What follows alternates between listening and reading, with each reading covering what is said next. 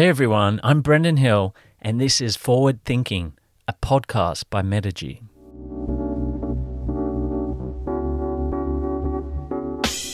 Each week, I talk to inspirational business owners, brands, and marketing experts to learn from their experiences on the front line and uncover what it takes to build a world class business.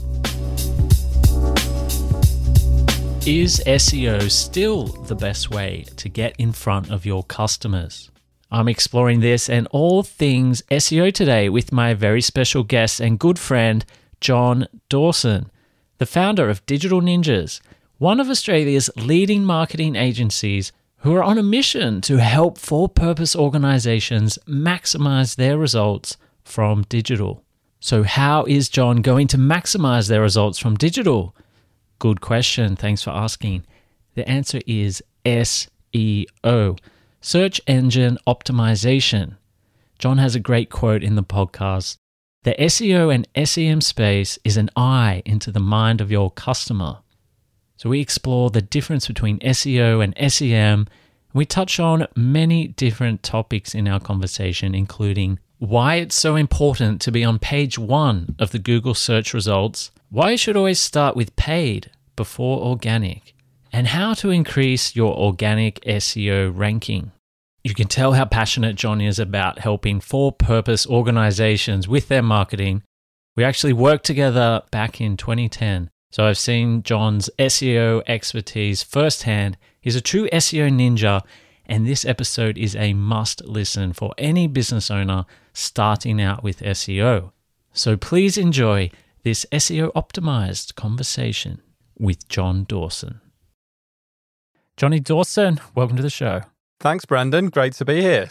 So I've known you for a very long time now. One of my Too oldest, long. yeah, one of my oldest digital marketing buddies, and it's good to have a friend on. Less preparation, and uh, but I know you're going to bring lots of knowledge today, and we haven't had anyone dive into the big bad world of SEO. And I'll tell you quickly a story about the first time I actually met you. Uh, we were working at a company many years ago now, and day one, I remember our old CEO came up to our desk and he said, John, I need you to get me off. Page one of Google, he'd done something. I remember this story. a bit Yeah. naughty. I mean, usually you want to be on page one, but can you tell us a bit about why being on page one of Google is so important? yeah, of course. I mean, as your story attests to, um, if you're on page one of Google, you get a lot of attention, whether you're on there for something good or something negative. So the reputation management side of things, which you just mentioned, is something that we do increasing amounts of working for various reasons from people who've been involved in nasty personal situations to various other issues and helping them delist themselves from some of the search engines. But um, as a small to medium business or even a big business, the value of being position one on Google or other search engines is, you know, huge. It's all about being in front of the customers who are looking for your services or your products. If you're at the top, when they put their query in to the search engine, they're going to find you first and hopefully come to you first. And obviously, SEO is an important area for all new businesses. But for business owners listening, they might just be entering digital marketing for the first time. What is SEO? Yeah, it's a good question. And, and we get this a lot. Quite often, people confuse SEO with what people commonly refer to as SEM, search engine marketing. SEO stands for search engine optimization. So it's a practice of trying to get your site to rank in position one or as high up the, the ranking as possible for uh, non paid results on Google and other search engines. So there's a whole range of different practices involved in getting your business to rank up towards the top of the search results. And I can give you more information on those, but it's a whole principle of if people search for something, the top two to three results will get 80% of the traffic. Those that are lower down the page get rapidly diminishing returns. And increasingly, as the search engines get better at indexing the results and showing the correct information to people, fewer and fewer people go to pages two and three. Mm. So if you're not on page one, particularly the first half of page one, Yeah. then you're going to get very little traction from search engines these days. Yeah, I can't remember the last time I clicked through to page two or three. No. I do it all the time, but that's uh, uh, because I work in the industry. Nobody else does. And can you tell me about the moment where you realized that SEO was going to be so important? When did you first get into the world of SEO? Very early on, actually, my first role out of university was working for a, a, very small family business in Oldham, just outside Manchester, and they sold commercial refrigeration and air conditioning. And it was one of these old school industries where the competition were doing very little in the digital space. So my role then was a general marketing manager. But because of the lack of competition in the digital space, we had a very, very big focus from early on on doing better in digital. And a big chunk of that was through Google Ads we saw that the quality of leads we got from Google Ads was very, very high. They had an exceptional conversion rate when our sales team followed up with them. The challenge with Google Ads is you pay for every click. So naturally, we're looking for ways to find the same traffic without that cost attached to it. So mm. SEO was the first consideration. And I think this is one of the challenges with SEO. So as we dug into it, what we realized is that the SEO isn't actually free. It takes mm. time and money. Um, even if you don't spend money getting a professional to help you, it's still going to take up quite a big chunk of time to, to work effectively.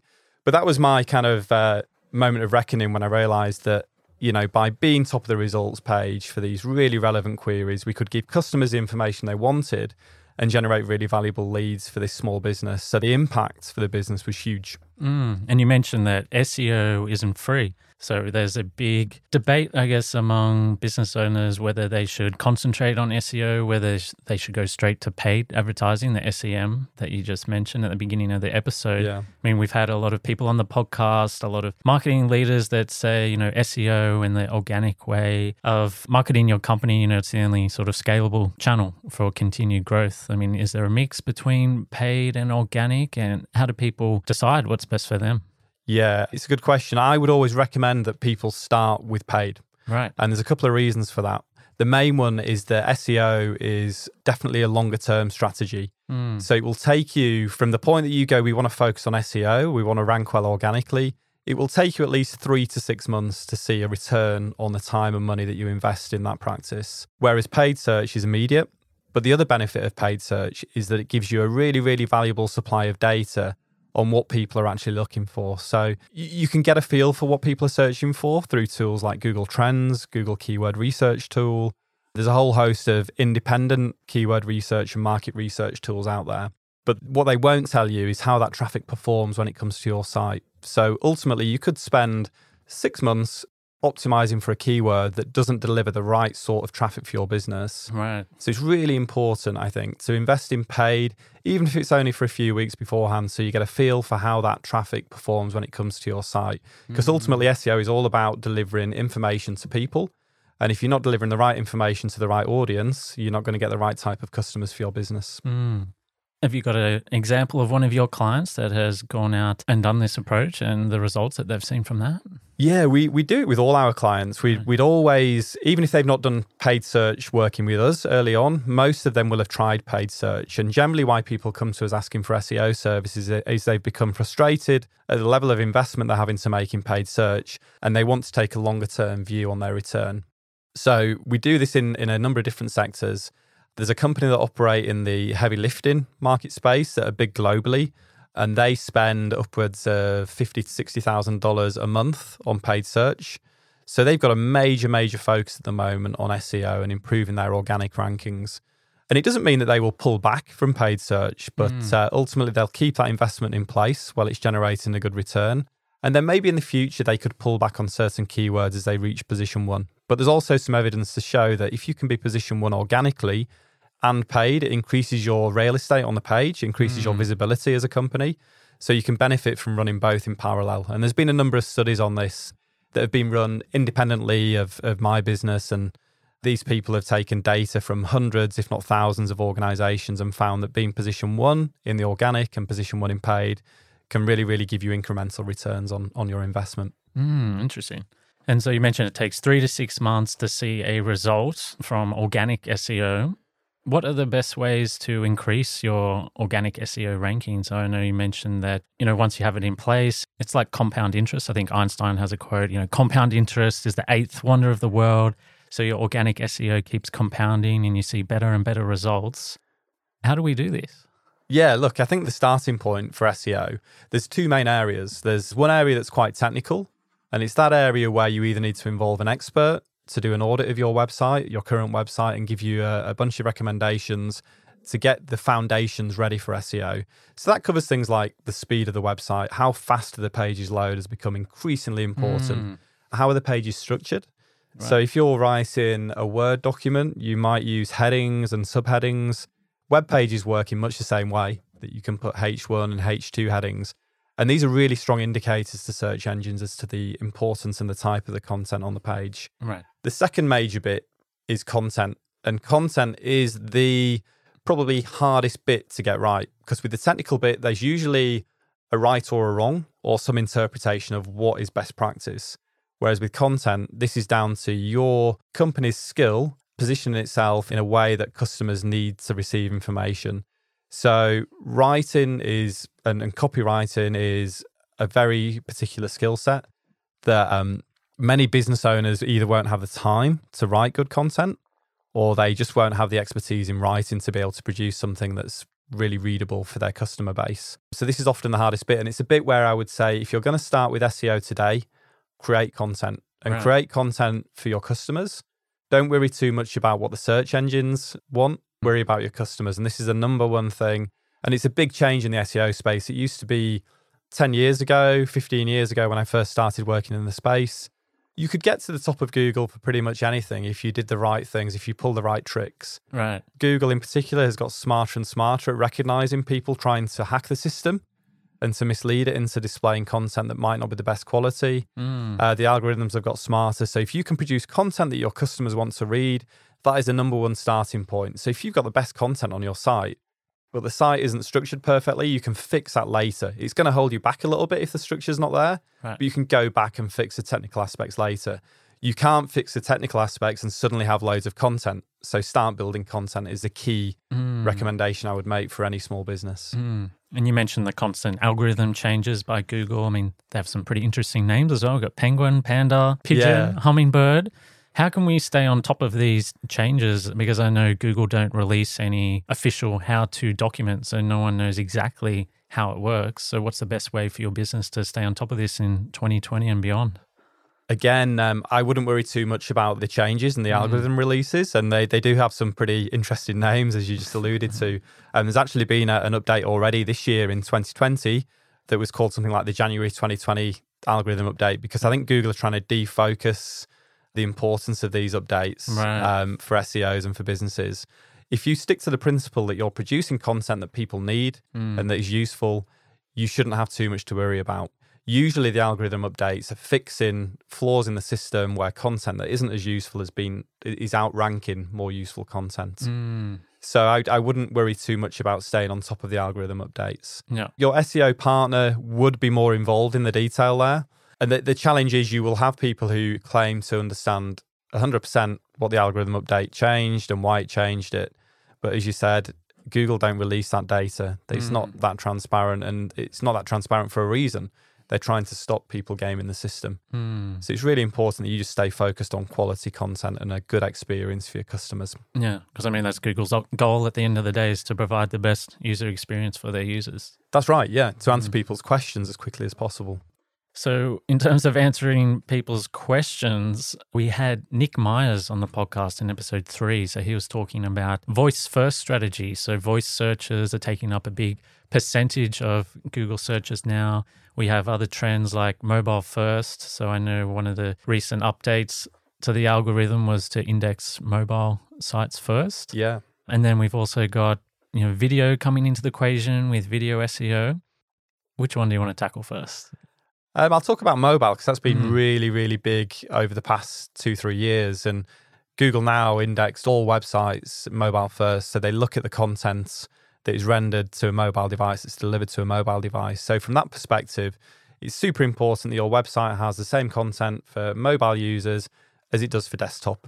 You may have slight modifications in the user experience and the way the site behaves to make it easier to use and digest that content on a, a mobile screen that's obviously much smaller. But that's been a focus for quite some time for Google.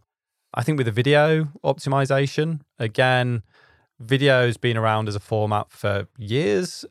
There's been a lot of um, back and forth from SEOs on how best to optimize video.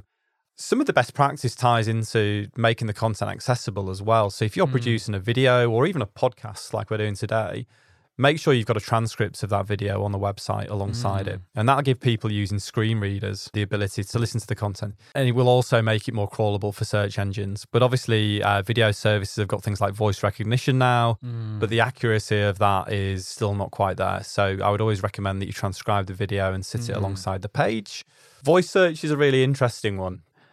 I think to a certain extent, it's been overhyped, as a lot of mm. these advances have, but it's still there and it's not going away. And I, I think the really interesting thing with voice search is that is voice search going to give you a page of results? It's not. It's not going to read mm. out 10 search results. It's going to give you the top probably one to three results when you voice search. So it still plays into the fact that SEO is going to be really relevant for that space. Mm. As to the speed and rate of adoption from users, that's something that, you know, is to be determined. It's obviously got a, a good segment of users who are committed to it, but uh, we'll, we'll see that where that one goes over the next couple of years. It's definitely been pushed by all the major hardware manufacturers and yeah. software manufacturers. Yeah, no, super exciting space. Yeah. I wanted to talk about social media and its relation to SEO. So, have you worked with many clients that have had a complementary strategy? I mean, how does our social media activity affect our organic SEO? It's interesting. So, social media has been proven to impact rankings. Mm. The extent of that impact varies. You know, Google will look at your presence on social media to determine your reputation and authority on certain subjects. But as to the weight of that score in the algorithm, nobody really knows. But what I would say is that any communication strategy, whether it's social media, whether it's something that's uh, more traditional, like a, a print magazine or a television advert, you should always be thinking about the ways that people will behave after they view that content. And search is one of the primary mechanisms. We know from TV advertising, for example, increasing amounts of response these days will happen through search. Right. So rather than picking up the telephone, even if there's a phone number displayed, people's first action will be to search. And usually it'll be on a mobile device because they'll be sat in front of the TV mm. and they'll be using their mobile phone or maybe a, a tablet and they'll go on and, and search for the thing they've just seen. And you've mentioned a few tools already in this episode Google Trends, Google Keyword Planner. Yeah. What other tools do you use for SEO? We use a whole bunch. Probably the best one, and I, I think it ties back to what I think is really important in SEO because there's a lot of, to some extent, smoke and mirrors in the space.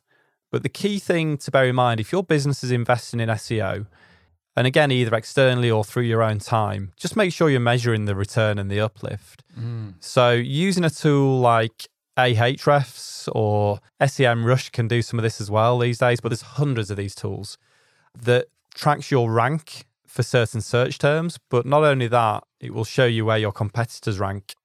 So you can see movement over time. So you can see the volume of those keywords. You can see where your current position on the page is. So if you're on position six on page one, or if you're at the bottom of page two, or if you know where to be found, and you can monitor that over time and see if you're moving in the right direction. This is particularly important if you're working with somebody external. That company should be reporting to you in a really transparent way where you're moving on your target keywords and search terms. So we've covered a lot of different areas so far on SEO. So if we had to give maybe top three tips for small, medium businesses listening at home right now, what would they be? Top three. So first of all, content. Put yourself in in the customer's shoes think about answering the questions that they're asking. That is the primary role of, of SEO, really. If you can do that, then you're already set up for success. So I've talked about keywords, but think about queries and think about questions as mm. opposed to mm. individual words. Quite often, if you just focus on, if you sell fridges, for example, like the example I used earlier, if you just try and optimize against the search term fridges, it's not going to give your business results because what sort of fridge are people looking for? There's no mm. clear intent behind somebody searching for fridge. Are they looking for fridge repairs? Are they looking for a beer fridge? Are they looking for a commercial fridge? Do they want a fridge for their kitchen at home? Who knows? So you need mm. you need to focus on questions and queries from customers. So make sure you're thinking about key search terms that are, are two or three keywords long mm. at least. So that'll probably be number two. So content number one, thinking about your customers. Number two, thinking about those questions and using some keyword research tools to kind of extrapolate volume of those search terms. And then number three will be the measurement side of things. So, at a basic level, using something like Google Analytics to look at your organic traffic volume to your website and see if it's trending upwards or downwards. And is it trending upwards on the blog posts that you're writing or the news articles that you're publishing? And just getting a feel for where that traffic's going. And when you get the traffic, is it converting? Is it delivering Mm. leads or sales or telephone calls to your business? You can measure all of this stuff through Google Analytics. Make sure you're doing it. And can you tell me the story of Digital Ninjas? So, your digital agency that you started. Yeah. Tell me a story of how that came about and what services you guys offer. Yeah, sure. So, Digital Ninjas, we've been going now for six years. My background in the digital space stretches back for kind of 20 years now, since my very first job, as I mentioned earlier. Uh, Digital Ninjas, we work primarily with two industries. So, the nonprofit sector, uh, I've got a background in that, but also with business to business organizations. So, the companies that are selling to other businesses as opposed to selling to consumers. Mm. And we help people get more results from digital at a top line. That's the best way to summarize it. And sitting underneath that is a whole range of services. So we usually start with a client by understanding what it is their business wants to achieve. Is it sales? Is it leads? Is it something else? And then working back to help them measure those results and then looking at ways they can reach the relevant audience. Mm. So be it through paid search, be it through SEO, be it through social media. So Mm. yeah, I love it. The search space for me in particular is that eye into the mind of people. So there's some really interesting behavioral information and almost like market research you can get from the stuff people search for. Right. So that's the thing that keeps me really excited about the SEO and SEM Mm. space. It's a an eye into the mind of your customer. Mm. Um, and back when I first started, I used to use that data to set up my own microsites to promote everything from music festivals to white goods to all sorts of different things. Um, and it was a really, really cool way to find out what it was that people wanted and to help them scratch that itch and answer the question. You mentioned your long career in SEO as well. We used to work together at UNICEF Australia. So, can you tell me how companies in super competitive spaces, how do they first come up with their strategy to differentiate themselves from all their competitors? Yeah, it's a good point because there, there's incre- in, in some industries in particular, like financial services, the mm-hmm. value of a lead is such that SEO is extremely competitive and extremely difficult. And I think the differentiation piece is important. So when you get somebody through to the site, depending on where in the funnel you're targeting them, and I mean the funnel is in, are they ready to buy? Are they ready to make a decision? Are they at the final stages of their research journey, which is often where people first target? But also, if you can reach people higher up the funnel where they're just in that general research phase and looking for information, you can establish yourself as a thought leader. You can start talking about the unique aspects of your business that uh, that will help people. And I, I think that's a place to play in, but you need to think about more than just SEO to do that and make it work Mm. well as a strategy. Yeah. You need to pull people back. So things like remarketing and, and Mm. showing banners to people who've been to the website and pulling them back in. Your email marketing program can be really effective in these spaces. Mm. So there's lots of different aspects to it. It shouldn't just be a single minded focus on SEO. And can you tell us more about remarketing? Because I know that you practice remarketing because when I visit your site, I get re- remarketed across every single device I own multiple times a day. So can you tell us what is remarketing and why it is so effective? Yeah, so so remarketing is super effective. People listening may have seen it when they're going to uh, a clothing site, for example. You go and add something to your basket. Uh, you don't quite check out. Either you got distracted or you change your mind at the last minute, and then you get chased around the internet, like you say, by banners. It's super easy to set up, and it is very effective. There's a few things to bear in mind in terms of best practice. In terms of the number of impressions that you show people after they've visited, it can become annoying for some people hmm. you know they keep seeing your brand and they've made their mind up that they don't want to use you just yet so you know you need to think about impression caps and how long you want to continue remarketing to that audience for after they've been to the site but it can be a very very powerful tool as part of your mix Yeah, for sure. And everything that John has mentioned, we will include in the show notes that you guys can find at metigy.com forward slash podcast. So, John, we're on to the struggles section of the podcast now. So, what is one thing that you wish you were more of an expert in marketing right now? Ooh, there's so much to it. There's um like I never think I know everything. Even, you know, we've just talked quite a lot about SEO, but there's so much more to the space than than I know. And I'll never know everything. I think you've got to accept that it's a continual learning, uh, especially in digital marketing where things can change at a, a moment's notice. And in fact, without any notice, people like Facebook and Google, they tend not to um, give people an advance warning when they're making changes to the platform. Mm. So staying on top of those changes is crucial. But I benefit immensely from working with mentors in other industries. So we talked a little bit about television, and I, I have people who are experts in that area who give me the inside line on best practice. Yeah. Nice, nice. And you mentioned digital marketing is continued learning. Yeah. Can you tell us about some of the ways that you learn digital marketing? Are you a big reader, for example, or do you find in a fast moving market, you know, potentially books maybe out of date as soon as you read them, or do you read other books for other areas of your business? Yeah, so when I first started out in the space, I'd already graduated. I'd done a marketing degree that didn't really touch on digital in too much detail. So I went and did a postgraduate diploma in digital marketing in, in the UK that at the time was very useful, but it was clear back then, we're talking, what, 18 years ago maybe, a lot of the content in that diploma was outdated. The good thing about it was it was uh, my tutor was a very established player in the digital marketing space, a guy called uh, Dave Chaffey, who runs a website called uh, Digital Marketing Insights, or it might be just called Marketing Insights now.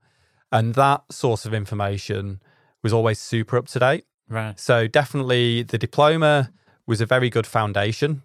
It taught me some of the ways to seek the most up to date information and some of the foundational stuff that actually doesn't change that often. But then there's probably 80% of the stuff that changes all the time. And keeping on top of that, you've got to read. And it can be very difficult because there's so many different sources of information. But some of the blogs I use, like um, Search Engine Land, for example, full of news stories on a daily basis. And they're written by a number of different people in the industry. So you get many different perspectives. You don't always get the right opinion or the right information, but you you learn how to interpret it and make your own informed decision on what's valid and, and maybe what's a bit more questionable. Yeah, nice. And finally, John, you have made it to the abstract questions Oh wow! of the podcast. Very exciting. Question number one If you could have a billboard that all business owners would see, it could have text, visuals, where would you put it and what would it say? Ooh, where would I put it? It probably wouldn't be on or alongside a busy road because I've just come back from uh, four weeks in, in the UK. And uh, where I live in Northern England, I drive a lot between Leeds and Manchester. It's where my wife's family are from. And we drive a lot between there. Along this motorway, there's um, lorries parked in every other field that you drive past, and they've all got an advertising hoarding on. but you're driving past at 70 miles an hour, so, you know, 100 kilometers plus an hour and uh, it's not the thing that you should be doing really is like trying to absorb this advertising information so i think from a an ethical perspective i'd probably stay away from motorways Yeah. i'd put it in a place of probably higher dwell time where people sit around so maybe somewhere like uh, uh, maybe the new light rail system in sydney if i could get something on the side of that could be interesting Pretty slow moving as well. They'd be able Yeah, to uh, yeah. take it in for a while. very slow moving. And what would I have on there content wise? I think it'd be something that of value to small business owners. So maybe it'd be uh, an SEO top 10 starter points Mm. that you could go and access. And I'd probably make the response device something really, really easy as well. So like a phone number, an SMS, Mm. uh, as opposed to my website, just because people usually are a bit quicker to get into that SMS app. It's uh, a bit more native for people than maybe a web browser where you've got to Mm. type in a long URL and navigate the pages. You can just send a, an SMS relatively quickly. Yeah. So I think it would be something like that Yeah, nice. if, uh, if there's an opportunity. Excellent answer. And John, the final question. Are you ready for launch? I'm ready for launch. Are we, are we doing the countdown? That's good. Because you're on the first flight to Mars with Elon Musk and the first settlers aboard the SpaceX Starship rocket. So, what business do you start when you land on Mars and how do you market it to the new Martians? Okay, that's uh, an interesting question. So I'm the first settler. I think I'd probably go for something in the, the healthcare space Oh, nice. um, on the assumption that other people would be following behind me and some of those people would have healthcare needs. So maybe I'd have like a, an integrated service like the GPs available, Mm. but also maybe a gym. I Oh, could yeah. start a gym franchise within there. yeah. Yeah, I think that'd be people need health services wherever they go. So Mm. so maybe like a F forty five on Mars. yeah, I probably wouldn't allow F45 the franchise. I'd start my own franchise. But they're, they're a very good business model. I do like the F45 yeah, model. yeah, Yeah. Could definitely take over Mars, I think. Mm. So, John, thank you very much for coming in and dropping all the value to the audience today. Before we wrap up, is there anything you'd like to say and how can people find out more about Digital Ninjas? Thank you for having me. It's been a pleasure. Find out more at digitalninjas.com. And if you want to talk further, go to the contact us section. I'm happy to talk anytime. Awesome. All of John's SEO tips and stories and resources can be found at metigy.com forward slash podcast. John, thanks once again. It's been fun. Thank you. From Metigy, this is the Forward Thinking Podcast. I hope you got a lot of value and actionable tips from today's episode. If you like what you heard, you can help us out by leaving a five star review on Apple Podcasts or your favorite podcasting app. If you know a business owner who needs help with their marketing, and I mean, don't we all know one of those guys, tell them to check us out. Never miss another episode by subscribing on Apple Podcasts, Spotify, Google Podcasts, or wherever you listen to podcasts. Find out more about Metigy and get a listener exclusive three month free trial, visit us at metigy.com forward slash podcast. You can also view all of the resources and tools mentioned in this episode at metigy.com forward slash podcast. And while you're there, why not listen to some other episodes and join the world's leading community of forward thinking marketers? I'm Brendan Hill, your first business connection, and I'll catch you next week for another award winning episode of the Forward Thinking Podcast.